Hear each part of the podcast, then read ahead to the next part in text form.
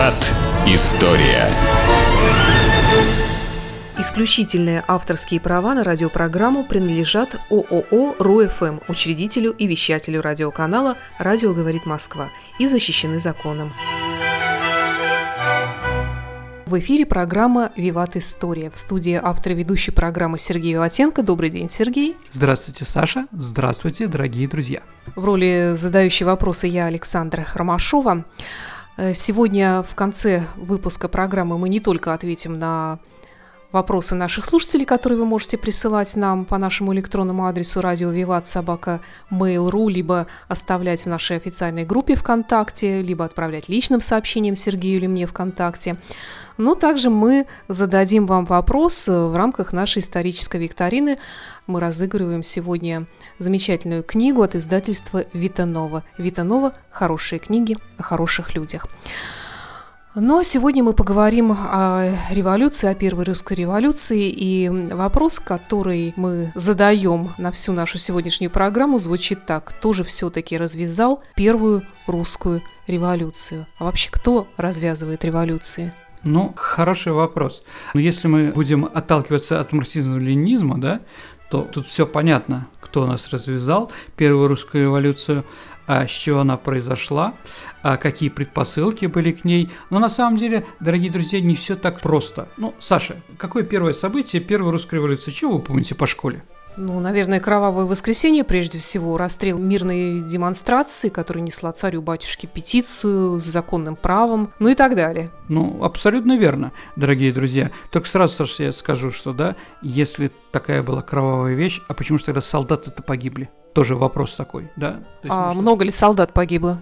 Ну, где-то треть от тех погибших э, в это в кровавом воскресенье были чиновники, солдаты, э, полицейские и прочее. То есть, на самом деле, это было... Еще раз, я не хочу... У нас есть передача про кровавое воскресенье, послушайте ее, да? Но разговор о том, разговор о том, э, что это не была акция с одной стороны. С другой стороны, это была провокация. То есть, спровоцировали так, что заставили стрелять в полицию. Такие вещи бывают, Саша. Ну, кто-то кинул камень в полицейского, да, а в ответ полицейские развязали. Я к чему? Дорогие друзья, давайте как бы, да, мой любимый лунтик, я родился, да, вот революция пятого года произошла из-за кровавого воскресенья. Это правда? Это часть правды. А давайте посмотрим, что было до Кровавого воскресенья. Или неужели действительно все классы, сословия, э, все национальности нашей страны тихо, мирно жили, да, пели песню про трактор, а тут бац, и царь развязал революцию никто другой, да?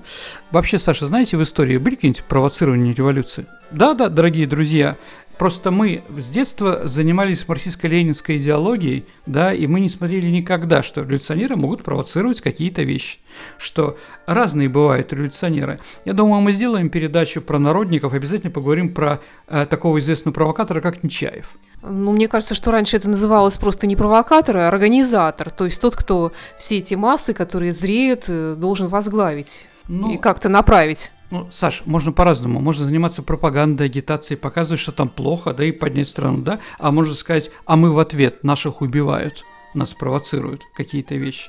Так вот, Саша, провоцирование было, например, в 1848 году в Париже э, прошли так называемая банкетная кампания – то есть это не мы придумали банкеты, это придумали еще до того как.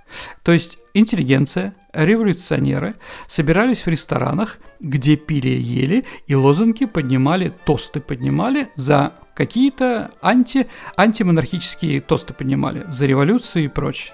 И до такой степени уже в обществе, особенно в Париже, все это наэлектризовалось, что э, французский король Луи Филипп запретил банкеты. И тогда 22 февраля 1848 года была проведена демонстрация тех людей, кому не дали, видимо, допить и доесть. Как бы, да? Это была демонстрация в защиту банкетов.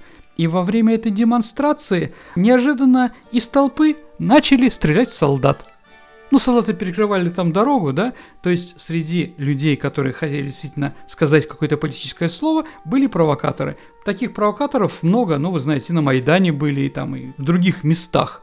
Такие вещи существуют. И вот солдаты погибали, и поэтому начали отвечать. Началась кровавая такая драма, которая, да, 30 э, человек было убито, после которого началась э, очередная французская революция. Параллельно с этим 1848 год в Пруссии, в Берлине, э, революционно настроенные, демократически настроенные или радикально настроенные группы прусского народа поставили королю условия. Если он не пойдет на уступки в избирательном плане, в законодательном плане, в плане свобод, мы начинаем революции и прочее. И день X был объявлен. За день до этого дня X кайзер Вильгельм I пошел на все уступки. Он согласился с этим. То есть все, пар был снят, революции вроде нет. И органи- была организована промонархическая демонстрация. Во время этой промонархической демонстрации неожиданно в середине этой толпы стали поднимать революционные флаги. Стали снова стрелять солдат. Все это закончилось тоже поножовщиной и революцией. То есть революционеры могут ускорять процесс. Хорошо это или плохо? Морально или не морально? Ну, вот сегодня это я не могу отвечать на такие вопросы. Радиослушатели сами ответят на такие вещи. То есть провоцирование каких-то событий бывает в истории. К чему они приводят? Ну, вот кровавым последствиям 100%, потому что и, конечно, восстание в Сантунатском предместье в Париже, там, да, и революция 48 года в Германии, в Пруссии, в Австрии, в Саксонии, они были очень кровавые, очень кровавые. Итак, давайте, да, в России было тоже лекало. То есть мы не придумывали ничего нового, велосипеда не было. Такие же вещи. Тоже были банкеты. Банкетная компания, с одной стороны, наша, российская, а с другой стороны, кровавая демонстрация, кровавое воскресенье. То есть, еще раз, банкетные компании, как и во Франции, и кровавое воскресенье, да, как во Франции, все это было. То есть мы это повторили. Ну, как я понимаю, участники банкетной кампании, участники демонстрации – это разные люди. Ну, наверное, все-таки, хотя могли прийти и туда. Давайте посмотрим, Саша. Ну, действительно, вопрос правильный. А вообще, а кто вообще у нас э, занимался, кто хотел революции-то в нашей стране? И что они делали в это время? В третьем, четвертом году, ну, перед революцией. Ничего не делали, что-то делали, да? Ну, давайте так. Первая, наверное, такая группировка, это так называемое освободительное движение, оно так называлось, э, это земцы-конституционалисты. Если вы помните, у нас было местное самоуправление, в которое входили гласные депутаты. И вот где-то в больших городах, где-то были люди, а, достаточно радикально настроенные против местной власти, власти того времени. Их было не так много. Ну сколько, в земстве 40 человек в Московской думе, да? Но где-то 4-5. Ну, в общем, 25%, да, но какую-то роль они играют определенную. Поэтому земцы, почему конституционалисты, ну, требовали конституцию. Это понятно. Так вот, первая организация, вот это сомнительное движение, это был клуб «Беседа», который появился в самом конце 19 века в Москве и Петербурге. Братья Долгоруковы ее организовали. И вот во время этих самых бесед они думали о будущем. Итак, кто же были эти земцы-конституционалисты? Что интересно, дорогие друзья, это все были в основном дворяне, очень богатые, бароны, графы, князья, то есть это были русские аристократы. Поэтому, когда мы говорим об этих группировок, надо сказать, что это была дворянская фронта. А можно ли какую-то аналогию провести с декабристами, о которых мы недавно говорили, которые тоже были все из дворян и тоже собирались на тайные собрания и планировали низвергнуть царя? Ну, можно, конечно. Единственное, надо сказать, о, у декабристов хотя бы была армия, они были силовиками. То эти могли говорить, чем же не устраивал царь-батюшка про Конституцию? Против чего? Против чиновничества, Саша. Потому что они, типа дворяне, считали, что русский император главный среди равных. Понимаете, да? То есть они, он же такой же аристократ, такой же дворянин, да? А эти самые чиновники не имеют права, да, а, не имеют права им указывать. Это противоречило их представлениям о собственном достоинстве, понимаете? Вот, кто этот приехавший непонятно какой человек, да, против меня князя Долгорукова, понимаете, да, у которого у меня предки Рюриковича прямые, да, и вот они нас будут учить, что делать и как делать. Поэтому, да, такая группировка была, о них стоит говорить, да, мы о них запомнили. Ну, Петрункевич, наверное, самый такой представитель этого направления. Ну, второе направление, Саша, это интеллигенция. Ну куда без нее? Интеллигенция не могла быть фрондой. Интеллигенция, она у нас не аристократы. Интеллигенция это все-таки, наверное, люди из, э, скажем так, не дворянского происхождения, а разночинного. Э, Рабочая крестьянская интеллигенция называлась это в Советском Союзе. Ну, в общем, да, наверное. В основном там из духовных лиц. Ну, Чернышевский, Добролюбов, да, они известные люди, грамотные. Да, папа у них были священниками. Ну, примерно, да? Поэтому не все дети священников становились священниками. Кто-то шел там в университеты, становился, да. Поэтому интеллигенция у нас появляется, ну, такая, да, снизу, наверное, да. Откуда она вообще появляется? Из-за чего? Ну, вопрос сложный, я думаю, мы проведем про это отдельную передачу, э, когда будем говорить о разных направлениях, когда появилась интеллигенция, это 40-е годы 19 века. В основном наша интеллигенция, конечно, оппозиционная, это правда. Но если говорить, откуда все-таки она появляется, она появляется, ну, наверное, это, знаете, вот продукт изливания западноевропейской цивилизации на нас. Вот Западная Европа идут нам какой-то ну, культурный или какой-то другой, да, э, толчок, да, какое-то движение. И люди вот в ответ на него организовались вот так вот, типа, они хотят жить как в Европе, и видят только отрицательные вещи в нашей власти, в, нашей, э, в нашем э, устройстве нашей страны, в нашей культуре, в нашей цивилизации. Почему они все время э, оппозиционные? Ну, с одной стороны, потому что интеллигенция всегда, особенно творческая, она другой быть не может. А с другой стороны, скажем честно, дорогие друзья, власть их игнорировала. Ну, просто к ним относилась отрицательно. И когда, извините, Николай II говорил, что интеллигенция – это экскремент, он сказал по-другому немножко, да, вот это как раз оттуда, кто они такие, да, там, да, или известный тоже вещь в революцию, да, когда из, эм, со станции «Зима» телеграфист во время революции пятого года написал э, телеграмму царю, что станция отказывается подчиняться царю, э, да, она свободная, потому что он кровавый деспот и так далее и тому подобное, выходит из става Российской империи. Ну, царь ему ответил, закусывать надо. Ну, в общем, я могу с этим, наверное, согласиться. Хорошо, Саш. Как интеллигенция занималась своей пропагандой? Как представитель Института культуры, скажи мне, Саша, через что?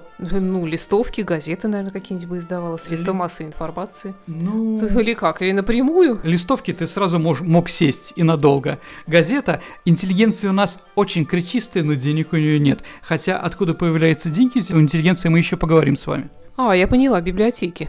Отлично, Саша. И тогда через что атакуют? Через, ну, через книгу, конечно, брошюру. Бинго, Саша, молодец.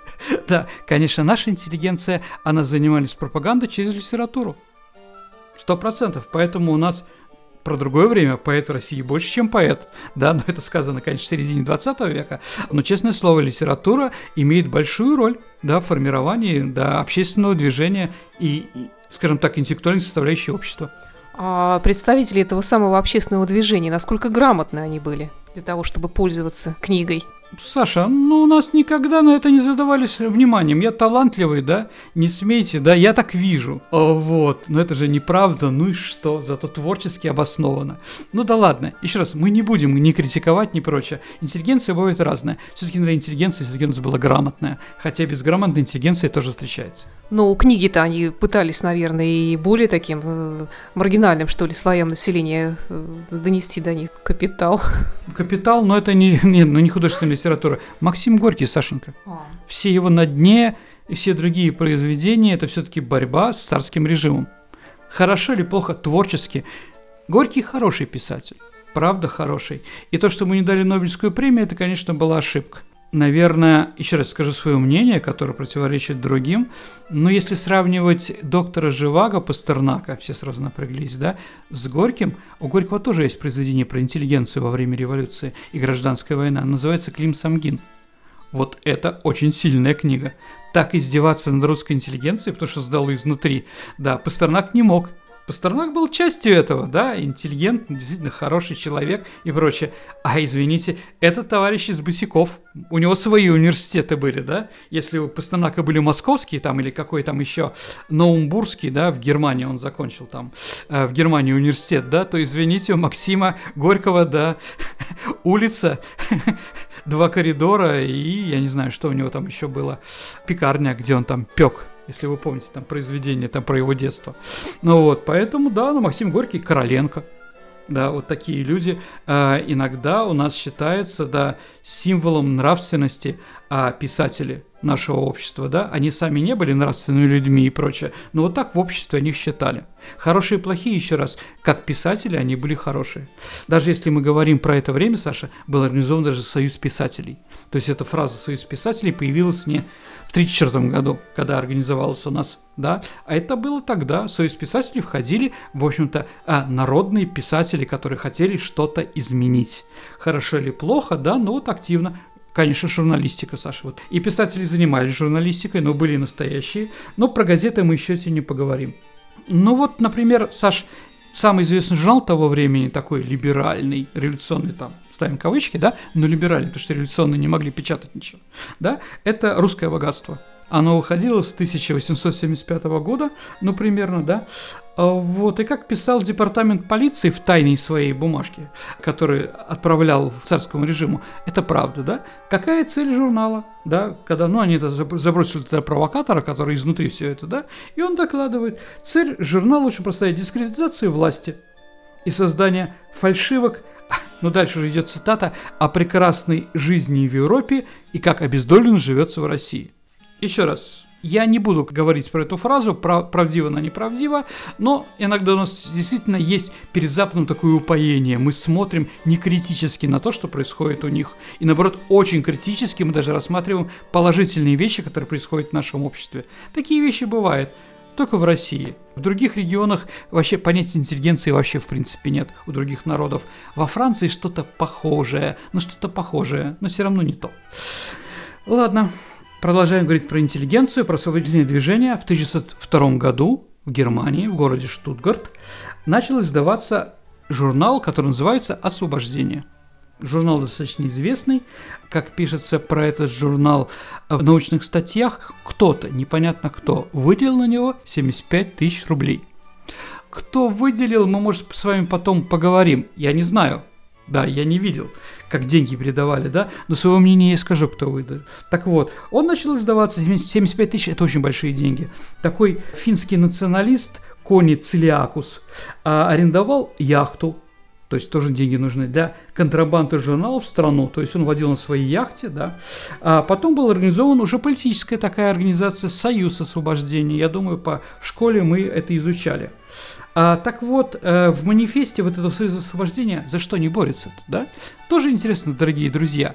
Так вот, там не было ни слова про земельный вопрос. То есть главный вопрос, как у нас пишется все их революции, это аграрный вопрос. Не хватало крестьянам земли. Правда, это стопроцентная правда, да? Так вот, ни слова, ни про крестьянский вопрос, ни слова, ни про рабочий вопрос. Ничего там про рабочих не было.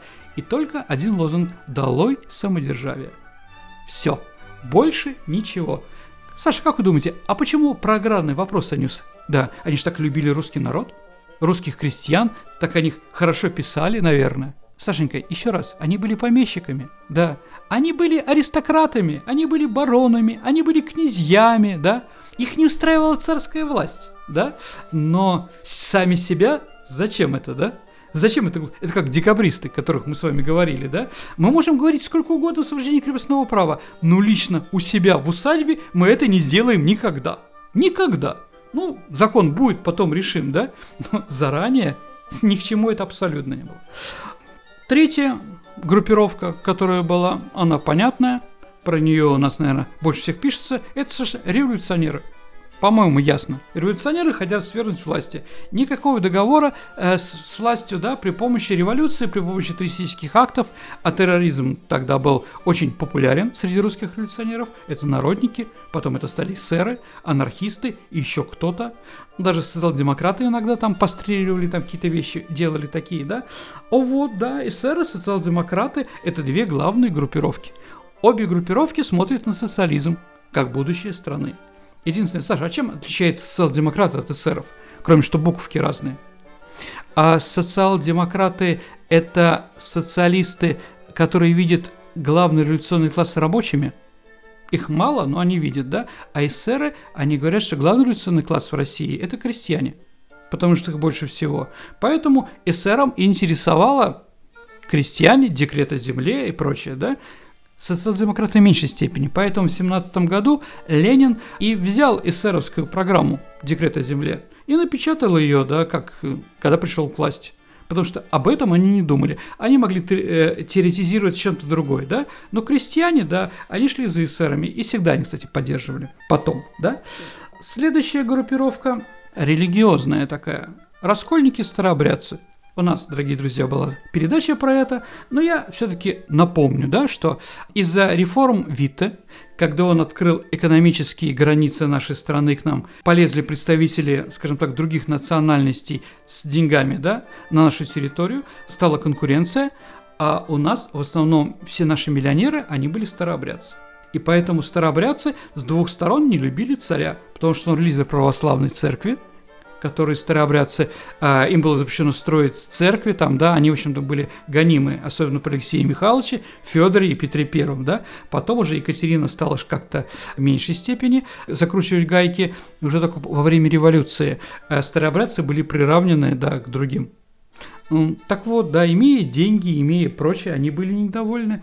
И вот что странно или не странно, дорогие друзья, а, революционеры встретились э, с раскольниками вместе, и у них были одни цели – свалить царский режим. Ну и как они объединялись? Ну, смотрите, я думаю, вам будет интересно. В 1897 году в Москве раскольниками организовалось общеобразовательное учреждение, где легально преподавали марксист. Городской голова города Москвы был Раскольник, Гучков. А фабрикант Шмидт – это вот фабрика Шмидта на, в Красной Пресне, где был центр революции, и не случайно это было, он тоже был из старообрядской семьи, оно дало 118 тысяч рублей на покупку вооружения революционерам. Главный финансист революции Сава Тимофеевич Морозов. А Сава Тимофеевич организовал для революционеров чемпионат по метанию в Москве пятипудовых гирь. Саш, для чего это? Зачем это революционерам пятипудовые гири? Так готовили метальщиков, да, для туристических организаций. Абсолютно верно. Вот, то есть, как бы, учение с увлечением, да? То есть раньше их кидали, они подкладывали? Нет, бомбы кидали, конечно. Когда э, СССР, он где-то находится, да, там приезжает карета, он у нее под нее кидает, да, и народники также делали. Подкладывали тоже, но реже. Легче забросить, да, и если находится полиция и прочее, пятипудовые гири – это Около 80 килограмм, Саша. Это серьезно. То есть понятно, что бомбы были меньшего объема, да, но их можно было бросить там на 20 метров, на 30 метров. Это правда же серьезно. Вот, вот такой вот интересный чемпионат. Дальше тоже раскольник Черобрец Чикин, молочный король в Москве, вывозил рабочих на природу, где с ними занимались большевики. Саш, не помните, в каком произведении об этом написано было?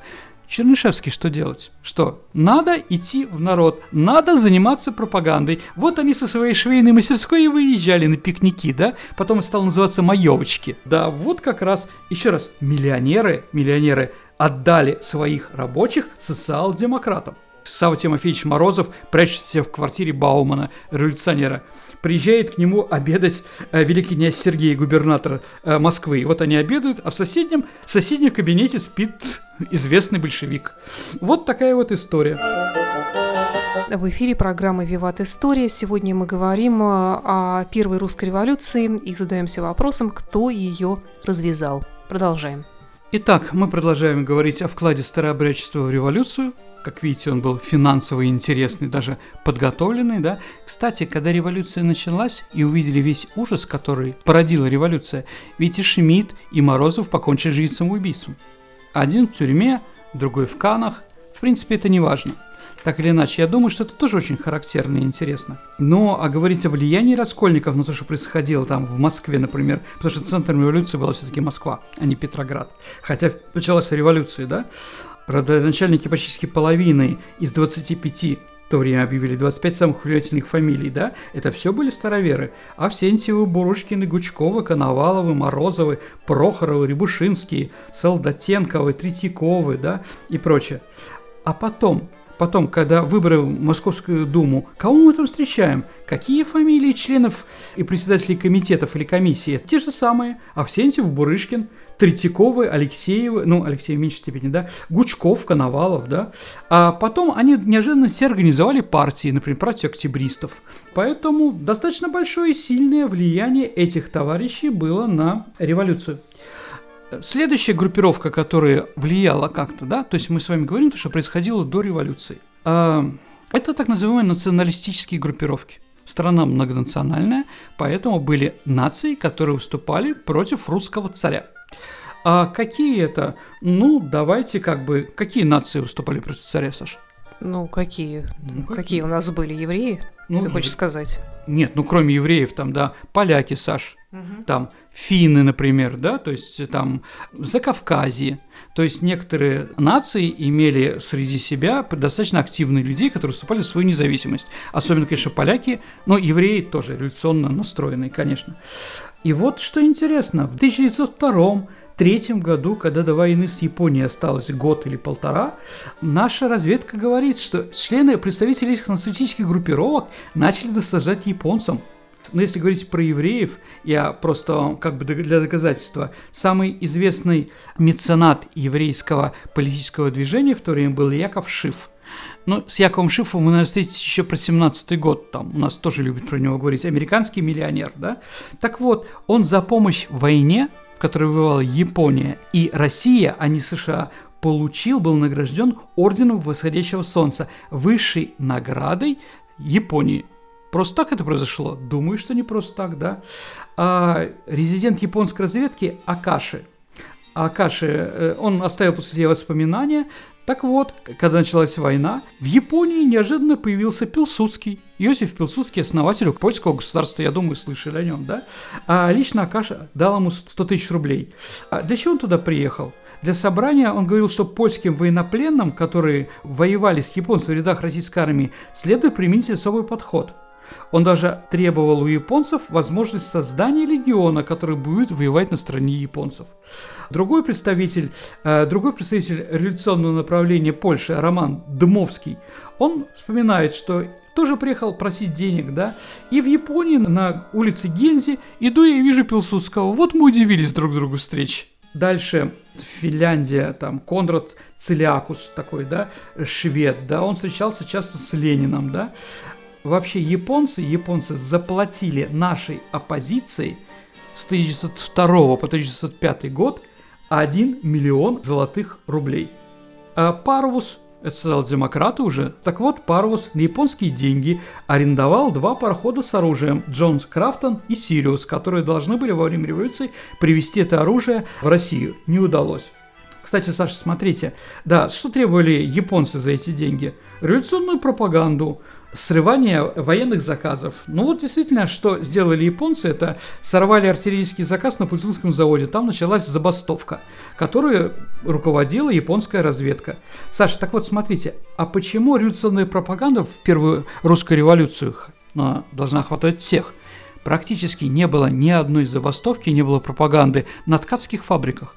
Саша, как ты думаешь, почему? Может быть, потому что там женщины в основном работали? А они не выполняют военных заказов. Японцам это не интересно. То есть они платили за определенные вещи. За забастовку или срыв заказа на военном заводе, там устроить коллапс на железной дороге, чтобы, чтобы перевести наши войска, перевести нашу технику из Европы, где у нас находилось 90% армии, да, э, на Дальний Восток. Одна только ветка, Транссибирская магистраль. Вот там происходили разные интересные вещи, да. Ну, про интеллигенцию, когда началась война, четвертый год. 287 студентов МГУ, Московского, извините, Императорского университета, когда началась война, приехали в Берлин, пришли к японскому посольству и с криками «Боже, помоги нам быть разбитыми», да, приветствовали и благожелали Японии войне. Как вспоминают э, местные жители в Париже, после падения Порт-Артура, э, нашей крепости, да, на Леодунском полуострове, французы выражали нам соболезнования. А русские, как пишет человек воспоминания, вокруг нас радовались, по делам, да, очень хорошо. Чем хуже, тем лучше. 17 сентября 4 года японцы собрали конференцию Союза освобождения – там были эсеры, шесть национальных партий еще, ну и вот освобожденцы. Как пишет человек, который присутствует там, откуда деньги на эту конференцию, все знали прекрасно. А вот так вот Акаси сообщал, что среди делегатов особенно поразил князь Долгоруков – потомок правящей династии, да? Ну, представляете, до какой степени. Вот, рядом с ним сидел Азев, известный Евна Азев, да, известный террорист, две недели назад убивший Плеви, министр внутренних дел, а князь Долгоруков сидел рядом с ним. Японцы поставили условия, что финансировать партии всех мы вам будем финансировать только с условием, при условии проведения демонстраций. И они выплачивали премии за забастовку в Варшаве. 31 а октября 4 года, во время выхода народа с мессы в Варшаве, боевики начали стрелять в полицию. Погибло 43 человека. Это выплатили. Оплатили э, проведение демонстрации в Киеве, Одессе и в Москве. За волнение в Московском университете тоже заплатили деньги. На японские деньги был организован съезд земств. Также вот была организована газета «Сын Отечества», которая была антигосударственная, да, так вот было сказано, что на нее пожертвовал неизвестный лесопромышленник 100 тысяч рублей, но он попросил не говорить свою фамилию. Ну, такой, знаете, меценатская такая вещь, да. Ну, еще кто? Молодежь, конечно. Молодежь тоже была против э, современных доб, современных властей. Это нормально. В любой момент молодежь должна быть более радикальнее, чем люди старшего поколения. Так вот, в 1904 году у полиции было в Москве только 896 досье на студентов Московского университета. То есть, если всего было 5000 студентов, из них тысяча примерно были революционерами. Это тоже на чем-то говорит. Ну и вот банкетная кампания, да. 20 ноября 1904 года началась банкетная кампания, и организатор был кулинарный комитет. Назвали так центром революции, кулинарный революция. Она охватила 3-4 города, 120 банкетов, 50 тысяч человек. Франция, конечно, нервно курит в углу по 48 -го года, да? Представляете? 120 банкетов. На банкете а, поднимались тост за героев, например, за Сазонова и Сикорского. Саша, кто такой Егор Сазонов, не знаете? Сазонов и Сикорский – два человека, которые убили Плеве, министра внутренних дел. И они считали их героями. То есть, представляете, да, как тогда в Москве шутили. Убили же еще великого князя Сергея, да, губернатор Каляев его убил, что впервые великий князь Сергей пораскинул мозгами. Так вот, в Москве, где пили за героев Сазонова и Сикорского, да, за столом присутствовали, например, 15 генералов. Это вообще что такое, да? Были директора заводов и практически все промышленники из промышленного союза. И это все еще раз до кровавого воскресенья. Вот как активно происходит.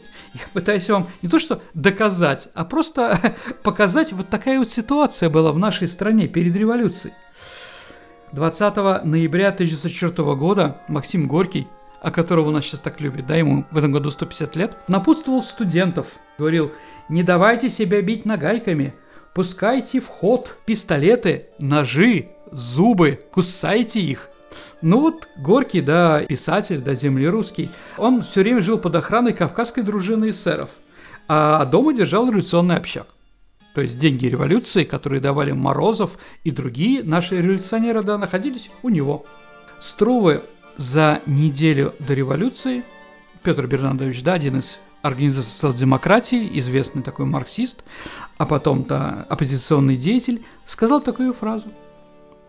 «Перед нами революционные земцы, интеллигенция», сказал он на банкете, и лояльный царю народ. То есть интеллигенция, да, а народ, да. То есть о чем он говорил? Что народ надо, Саша, расшевелить. Может, теперь понятно, что происходило 9 января? Что это не просто так, это не лунтик, я родился, не опираясь ни на что. Это все-таки была другая ситуация. Да, действительно, кроваво была уничтожена демонстрация. Самое главное, рухнула, Саша, сакральная сущность монархии. Вот действительно, они добивались, чтобы народ был больше нелояльный. Вот этим, скажем так, этим действием, да, хотя царя, кстати, не было в городе, он сбежал побоялся, да. А, вот, тоже говорит о Николае II многом, да. Кровавое воскресенье Саша придумал газета Daily Telegraph в Лондоне. Как только стало из известно о расстреле 9 января, по всей российским губерниям начался массовый захват церковных монастырских земель и дележ крестьянами. Заметьте, не царских земель, не удельных, не помещиков, а именно монастырских. Тоже интересно. А кому это было выгодно? А мы вспомним про старообрядцев, которые руководили революцией. Понимаете, да? Вот такие вещи. Когда кто-то очень хочет прийти власти, он может заниматься и, на, и национальным предательством. К сожалению. В нашей стране это точно было. Потом уже началась та революция, которую мы с вами понимаем, уже ее было не остановить. Кстати, Максим Горький тоже сел да, интеллигенция после Кровавого воскресенья написала знаменитое письмо, декларацию, да, петицию, которую прислал и Горький, и они были как интеллигенция арестованы. Еще раз, так написано в учебнике. А те, может, дорогие друзья, понимаете, может, они были арестованы за то, что они делали последние два года? Не все так, как у нас написано, да? Если бы все было так, как написано в кратком курсе ВКПБ, то, наверное, у нас была бы другая история. Все-таки у нас есть еще, да, как говорят американцы, скелеты в шкафу. И революционного освободительного движения тоже. Проиграла Россия русско-японскую войну? Сто процентов, да, это правда. Помогли ли от этого революционная ситуация в нашей стране? Да. Антон Иванович Деникин пишет там, да, «Путь русского офицера» называется произведение, извините, нечетко помню название, да, он говорит, что мы как раз находились в Манчжурии в пятом году, и у нас тоже была такая армия, там было столько вооружений и прочее, что мы смогли выгнать и отбросить японцев в океан, сто процентов. Но это не дали, революция помешала, так или иначе. Э, Сергей, а вот когда обычно дается определение Первой русской революции, пишется, что она была 1905-1907 года, то есть, видимо, два года она продолжалась. Что дальше было после Кровавого воскресенья? Ну, слушайте, ну там на самом деле было много разных этапов. Э, весной начались, началось восстание в военно-морском флоте, броненосец Потемкин знаменитый. Да, матросы отказались есть, да, выполнять приказы. Почему так жестоко с ним обратился капитан Преображенский, да? Да потому что война идет, военное положение. И даже отказ от приема пищи это является уже такой нефрондой на невыполнение приказа. Во время войны те, кто не выполняет приказ, расстреливают. Те, кто проходил 41 год, знают прекрасно об этом, да? Ни шагу назад и прочее. Дальше, да, всеобщая забастовка. Э, национальное восстание, снова появление терроризма. Убийство очень многих губернаторов, представителей царской власти на местах террористических организаций было много, и убивали они, э, скажем, достаточно а, много разных людей в нашем руководстве. Потом крестьянские бунты, шестой год. Потому что крестьяне тоже влились в революцию. Это уже было самое опасное такое. Ну и после того, как э, апогей революции, это декабрьское восстание на Красной Пресне в Москве, когда Моссовет, да, новый революционный орган, во главе с Литвиновым и Седым да, подняли восстание э, против царского режима в Москве на Красной Пресне. Кто за ними стоял, я уже вам сегодня, дорогие друзья, рассказал. Да? И там, конечно, были достаточно кровавые события, так или иначе. Поэтому царский режим пошел на какие-то послабления. В октябре пятого года произошел манифест знаменитый, когда появилась Государственная Дума и прочее. Но царь тоже дал, а потом забрал. То есть, когда революция стала уходить на нет, он своим новым законом 1907 года, распустив Вторую Государственную Думу, да, урезал ее права. Это тоже было такое предательство. На этом закончилась революция. Как раз вот 3 июльским государственным переворотом, как написано в кратком курсе ВКПБ. Что же революционеры добились? Ну, религиозные были сняты проблемы, да. А дальше появляются профсоюзы, появляется свобода слова – появляются местные органы, более активные местные органы самоуправления. То есть, действительно, шаг был сделан. А сами рабочие чего-то добились? Повышения зарплаты или самих себя? Ну, давайте так. Государственные рабочие, которые работают на государственных заводах, они могли на это рассчитывать. Но как могли рассчитывать, а, скажем, люди, которые работают на частных предприятиях, что при помощи революции они увеличили зарплату? Нет, конечно, а, скажем так, зарплата была особенно в городах достаточно большая и хорошая, но в основном, конечно, рабочим не устраивало, а, скажем так, абсолютное, скажем так, эм, вытирание об них ног, что ли, потому что их игнорировали вообще. Если помните роман «Мать» Максима Горького, то отец у Павла Власова, да, он был прекрасным рабочим, у него были золотые руки, он получал много денег, но он пил от безысходности – потому что штрафы. А абсолютно как быдло, ничего не мог делать. Вот в этом народ, конечно, нуждался. В городе рабочие получали нормальную зарплату, они не голодали. Но все остальное их не устраивало. Что они добились, это сокращение рабочего дня. Ну вот, дорогие друзья, наверное, вот то, что я хотел сказать о том, когда же у нас началась революция пятого года, кто ее спровоцировал и какие силы в ней принимали участие. Думаю, то, что написано в учебниках, немножко с этим не коррелируется.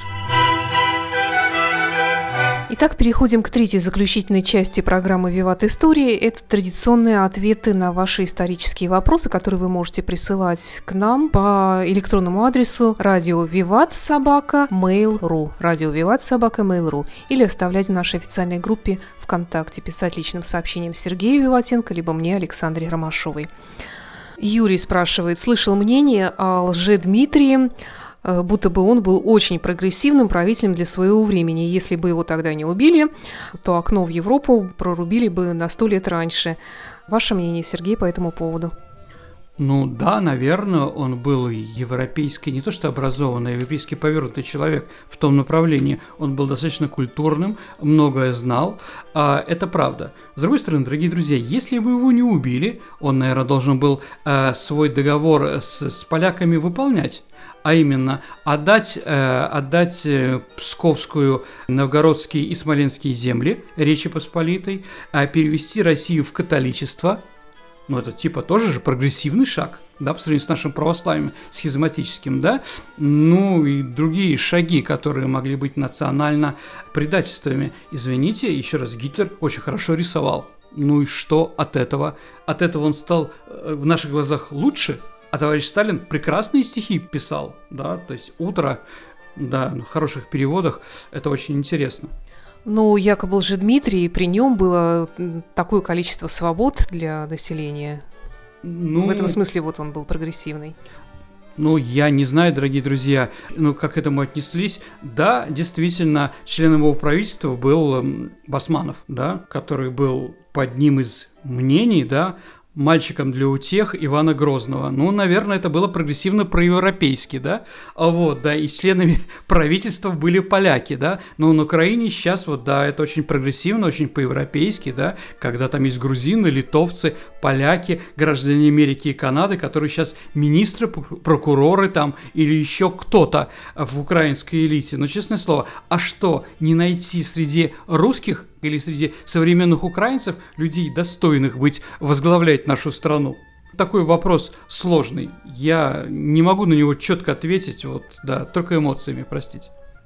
Вопрос. Массовое бегство нацистских офицеров в Южную Америку. Не могли бы вы, Сергей, привести э, примеры судьбы? Это вопрос от Натальи. Ну, давайте как бы они бежали в разные места – э, те, кто были выгодны так или иначе американцам или канадцам, да, они ехали в Северную Америку. Ну, Вернон Фор Браун, наверное, самый известный человек, автор немецкой и американской космической программы, да.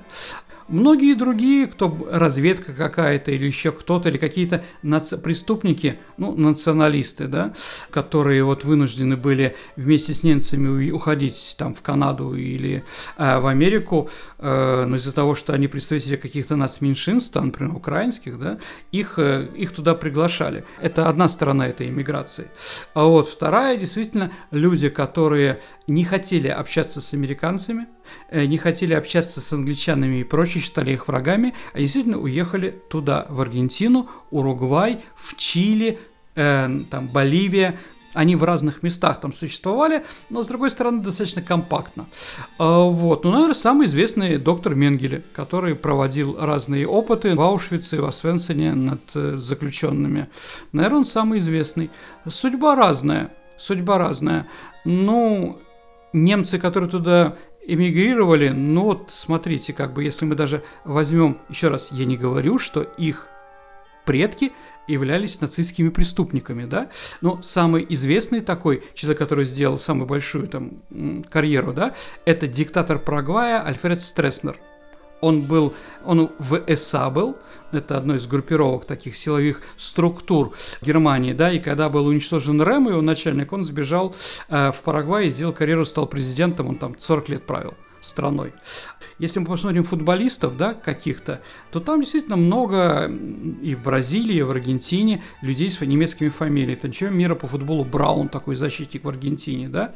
Краневитер, тоже интересная фамилия, кто знает, что в «Зените» играет, да. Саша, как вы думаете, а как крановитер переводится с испанского или с немецкого? Крановщик. Ну, Вот, ну да, как раз это вот была иммиграция. Многие люди просто не хотели жить в разрухе, да, или, скажем так, а, были выгнаны из Восточной Пруссии, из Поморья, да, э, Померании, сейчас э, польской, да, или там Силезии, или судетских каких-то мест, с которых выгнали уже малые народы-победители, так называемые, да, они тоже туда поехали и там тоже жили. Еще раз, разные судьбы. А были ли там нацистские преступники? Несомненно. Ну, Эхман самый известный, да, человек, который уничтожал евреев в Будапештском гетто, да, его как раз евреи выкрали от, именно оттуда, из Аргентины. Так что там можно было найти разных людей. Гитлера там точно не было, сразу скажу. А какое-то возмездие их настигло? Нет, там уже возмездие их не настигло. Единственное, только Божье какое-то там в будущем, да, после того, как они уже перешли в другой мир. А там нет, они жили достаточно спокойно. То есть все у них было хорошо? Да, у них все было хорошо. Эм, диктатор Аргентины Перон, это муж Эвиты. Помните, как пела э, пронзительно Мадонна Don't Cry for Me Аргентина, да, это как раз, он был связан с немцами, очень с ними хорошо общался, один из последних порвал с ними дипломатические отношения, когда уже было все понятно, да, но ну в конце концов их принял определенно. То, что они подняли экономику э, Аргентины, наверняка, да, и той же Уругвай или Боливии и прочее, они трудолюбивые, они много знают, поэтому, наверное, это было плюс для этих стран, куда они приехали. А, вот, моральный вопрос. Моральный вопрос, конечно, знак вопроса большой и жирный. Но из-за того, что союзники переругались после окончания войны, так называемая холодная война, да, они этим воспользовались и выжили. Ну, что делать? Бог им судья, как уж повторюсь. В завершении сегодняшней программы мы проводим розыгрыш. Чудесный розыгрыш. Разыгрываются у нас очень красиво изданные, очень дорого изданные, кстати говоря, очень дорогие книги от издательства Витанова. Витанова – это хорошие книги о хороших людях и для хороших людей, как наверняка добавил бы Сергей. Очень э, действительно красиво, шикарная, я бы сказала, изданная библиотека у издательства Витанова. И вот одну из книг – этой серии получит тот, кто правильно ответит на сегодняшний вопрос Сергея. Кто первый правильно ответит, дорогие друзья. Итак, э, Саша, дорогие друзья, сегодня мы с вами говорили о 1905 году, то есть что было в преддверии.